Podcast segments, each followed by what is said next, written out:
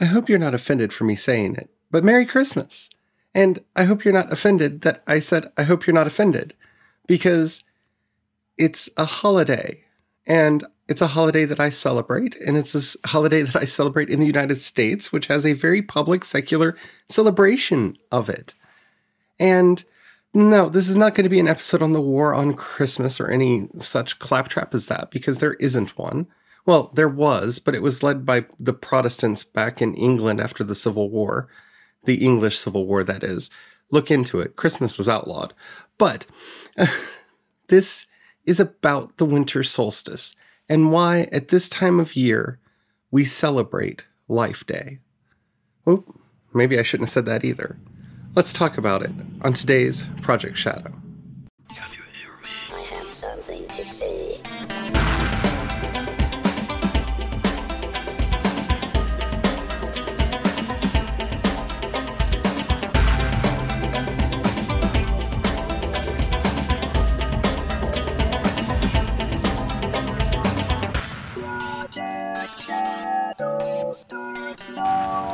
Hello, everyone. How are you doing today? My name's Charlie. You might know me better as sci fi fantasy writer C.E. Dorsett, especially if you're reading my latest book, Crucify My Love, which is out everywhere and makes a wonderful holiday present for any of the holidays that you ce- celebrate. And I want to talk about why we have so many celebrations of light this time of year. What is it about the, this time of year that makes it so special? Well, Specifically, I'm going to be talking about what makes it so special in the Northern Hemisphere, but we'll get into that more in a minute. If you haven't already, please do take a moment to rate this podcast in whatever app you're listening to me on. It does help out a lot.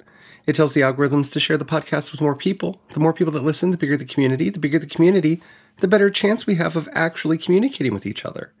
And after all, that's why I do this podcast in the first place. Thank you to everyone who's already done that. So, why do we all celebrate the winter solstice? And when I say all, you can find winter solstice celebrations, often not by that name, in virtually every culture that I've studied. Why? What, what is so important about right now? Well, technically, the important day was either, depending on the year, the 21st or the 22nd, which is the actual solstice. And that is the day that the night is longest. And after that day, the sun begins to return. And we can talk about our ancestors, and we will here at the beginning. But we're also going to be talking about us and why it is still important for us today. See, I'm not going to go off into a religious rant about this faith or that faith or the other faith. I want to talk just broadly, culturally, about why this time of year is important. And it's because of the darkness. And the darkness grows and grows and grows from the equinox to the solstice. And here on the darkest day of the year, it's cold outside, the leaves have fallen. Depending on where you are, the grass is an unhealthy shade of gold or brown. People huddle together for warmth. Because we are clustered together, disease spreads more quickly. Even in our modern world, this is flu season for a reason, because we're closer to each other and can transmit much easier. And so here we are, in this time of year, in the darkness. And you can see how our ancestors, once they noticed that there is a date that recurs annually, that is the darkest day of the year after which the sun returns, they would celebrate. For soon it would be spring. Soon they would be able to plant their crops to survive for another year. Soon they would have warmth back and would be able to go about their lives much, much easier. But for us today, we have other problems. Yes, we have to worry about the cold killing us because we live in a capitalist society that forces us to pay for energy and fuel, and not everyone can do that. And so the night is cold and full of terrors. There are some of us who don't have homes and live out on the streets where the cold takes them in the middle of the night, and sometimes even sooner. Yes, the cold is always there. But it also affects us in other ways. As the light diminishes and as our exposure to the sun goes away, our moods shift. And I'm not just talking about those with seasonal affective disorder, which is a real and terrible problem, but all of us feel that lull coming into our lives, which is why we celebrate with bright lights and festive colors. Why do you think the colors of the season are green and red? They are the colors of ripe fruit and verdant fields. These are the colors that we surround ourselves with so that we can remember that life was here and will one day return. We surround ourselves with twinkling lights as much as we can to remind us that the light will return, that the world will come back to its normal state. And even though we're not living in the world of our ancestors, where we feared that the sun would not return, or we prayed that the sun itself would return. Every year, we wonder when the sun will come back, because the cold and the darkness robs from us that little bit of joy that we once had in our hearts. We feel that darkness creeping in, in our moods and in our lives. Sometimes we isolate ourselves from others. And that isolation is dangerous. And so we concoct reasons to celebrate. And I'm not just talking about Christmas parties or Hanukkah parties or Kwanzaa events or pick a celebration that takes place this time of year. I'm not talking about any of that. I'm talking about other excuses. Let's have a Black Friday where we all go out and buy things for ourselves. Why? Because the capitalistic machine must chug on and it must make profit. But also because we get a dopamine rush from buying things. Buying things feels good, and it helps us to escape the doldrums of our lives. And while I'm not saying that going into massive debt every year as a part of an annual orgy of consumerism is a good thing, and you can see why it is that we do it. Because we need to feel good. We need to feel better. We need to feel like we have a future. Because as the darkness creeps in and it gets darker and colder, earlier and earlier, a lot of those moments that we would normally have are taken from us. This is a dangerous time of year, and we know it. And so we seek comfort wherever we can find it. And thus, even in our secular age where we have tried to demystify and take all the magic out of the world, we celebrate in our own ways. And that can be through the National Gripe Fest of when is it appropriate to put up decorations or to play Christmas music. It can be the game of how long can you go before hearing Last Christmas. Any of these things they are part of our culture. They are part of who we are. And they are that part of that thing that holds us together and reminds us that the light is coming back because we do them every year. And in that annual celebration, we are connected to our community, to each other, and to the past. We bring up traditions, and if you're anything like my family, you talk about when great grandma did this or great grandpa did that. And you remember those who came before. This is a time of memory. This is a time of making memories. This is a time of togetherness, because together we are warm, and alone we are cold. We try to scare the sadness away as much as we can. We have festive foods, we have festive drinks. We break out the eggnog and the buttered rum. We celebrate. And we should celebrate. No matter what we celebrate, it could be something as simple as life itself. It could be as wonderful as the return of the sun. Or it could be whatever particular faith you practice tells you is important about this time because the stories that we tell ourselves are what make us who we are. I've talk- talked about this on the show so many times, but it is vitally important for us to understand. Those traditions, those celebrations that are occurring around you, whether you participate in them or not, they are the stories of your culture. And if they don't resonate with you, find a new story. Maybe to you, this is the time that the Grinch tried to steal Christmas, and we all learned that Christmas was not something that you could buy in a store. That it would come as long as we stood hand in hand and heart to heart. Maybe that's why you're here. Maybe that's why you're celebrating. It doesn't matter to me exactly what the cause of your celebration is, what story you tell yourself, as long as you tell yourself a story of joy and happiness and togetherness that helps you understand your place in this mad and crazy world and helps you connect to those around you better. Because the worst story we can tell ourselves is the lie that we are alone.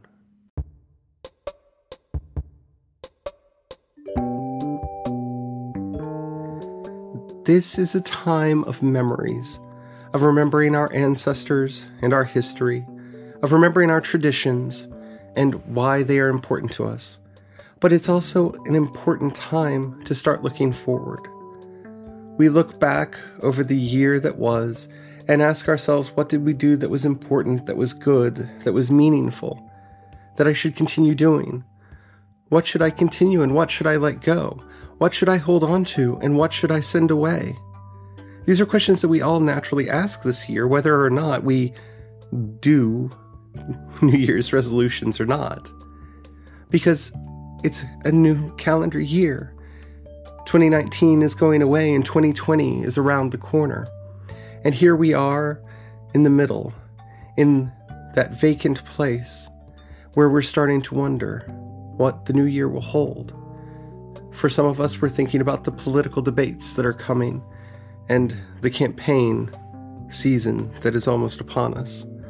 For some others, we're thinking about our businesses and how they will get through. For some, we're thinking about our family and their health and how long they will be with us.